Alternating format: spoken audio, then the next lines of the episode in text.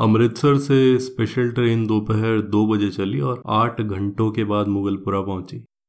रास्ते में कई आदमी मारे गए। अनेक जख्मी हुए और कुछ इधर उधर भटक गए।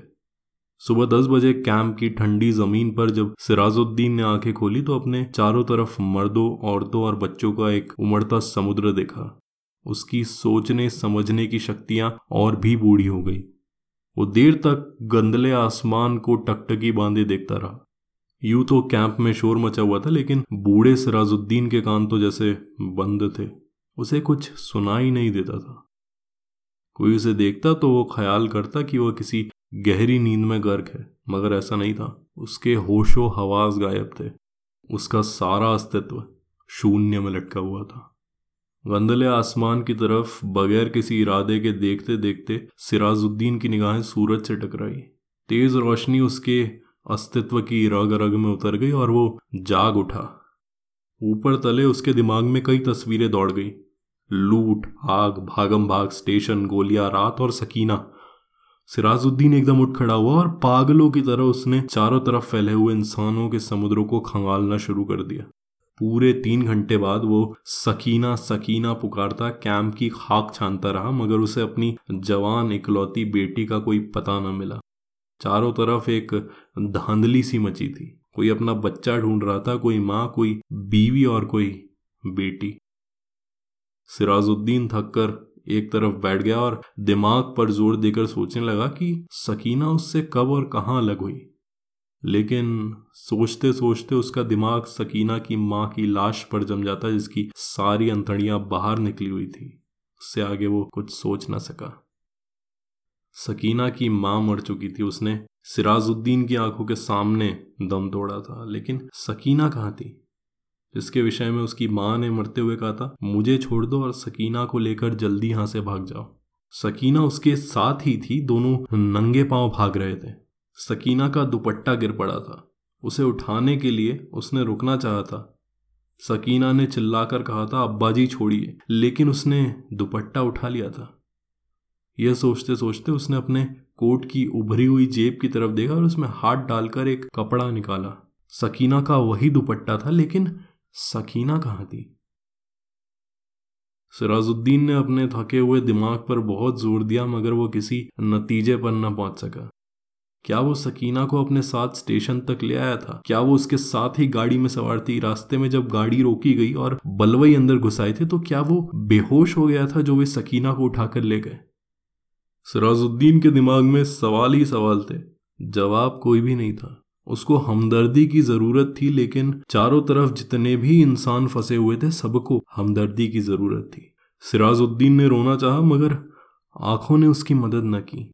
आँसू न जाने कहाँ गायब हो गए थे?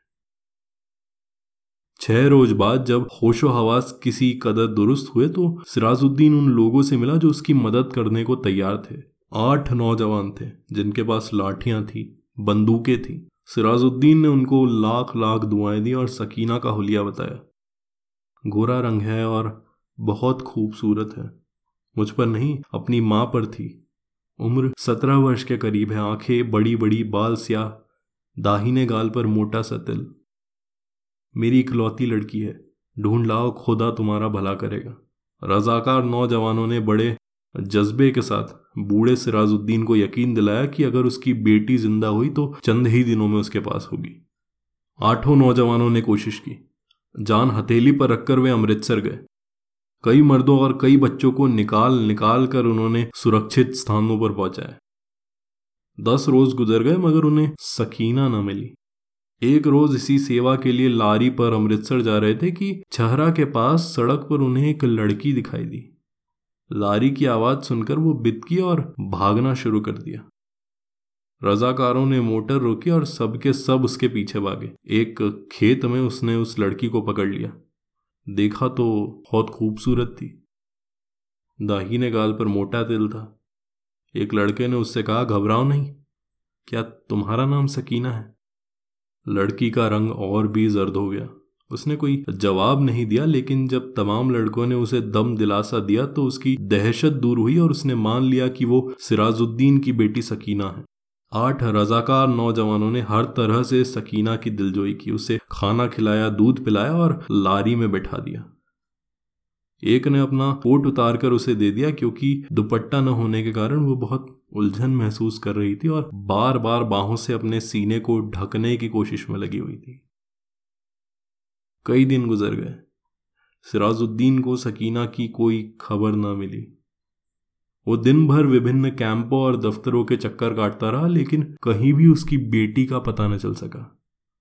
रात को वो बहुत देर तक उन रजाकार नौजवानों की कामयाबी के लिए दुआएँ माँगता रहा, जिन्होंने उसे यकीन दिलाया था कि अगर सकीना ज़िंदा हुई तो चंद दिनों में ही उसे ढूंढ निकालेंगे। एक रोज सिराजुद्दीन ने कैंप में उन नौजवान रजाकारों को देखा। लारी में बैठे थे। सिराजुद्दीन भागा भागा उनके पास गया। लारी चलने ही वाली थी कि उसने पूछा, बेटा, मेरी सकीना का पता चला? सबने एक जवाब होकर कहा, चल जाएगा। और लारी चल दी। सिराजुद्दीन ने एक बार फिर उन नौजवानों की कामयाबी की दुआ मांगी और उसका जी किसी कदर हल्का हो गया। शाम को करीब कैंप में जहाँ सिराजुद्दीन बैठा था, उसके पास ही कुछ गड़बड़ सी हुई। चार आदमी कुछ उठा कर ला रहे थे। उसने मालूम किया तो पता चला कि एक लड़की रेलवे लाइन के पास बेहोश पड़ी थी। लोग उसे उठा कर लाए। सिराजुद्दीन उसके पीछे हो लिया। लोगों ने लड़की को अस्पताल वालों को सौंपा और चले गए। कुछ देर वो ऐसे ही अस्पताल के बाहर गड़े हुए लकड़ी के खंबे के साथ लगकर खड़ा रहा। फिर आहिस्ता आहिस्ता अंदर गया। कमरे में कोई नहीं था, एक स्ट्रेचर था, जिस पर एक लाश पड़ी थी। सिराजुद्दीन छोटे छोटे कदम उठाता उसकी तरफ़ पड़ा कमरे में अचानक रोशनी हुई। सिराजुद्दीन ने लाश के जर्द चेहरे पर चमकता हुआ तिल देखा और चिल्लाया, सकीना जिसने कमरे में रोशनी की थी, उस डॉक्टर ने सिराजुद्दीन से पूछा, क्या है? सिराजुद्दीन के हलक से सिर्फ़ इस कदर निकल सका, जी मैं जी मैं इसका बाप हूँ। डॉक्टर ने स्ट्रेचर पर पड़ी हुई लाश की नब्स टटोली और सिराजुद्दीन से कहा, खिड़की खोल दो। सकीना के मुर्दा जिस्म में जुम्बिश हुई। बेजान हाथों से उसने इजार बंद खोला और सलवार नीचे सरका दी। बूढ़ा सराजुद्दीन खुशी से चिल्लाया, ज़िंदा है। मेरी बेटी ज़िंदा है।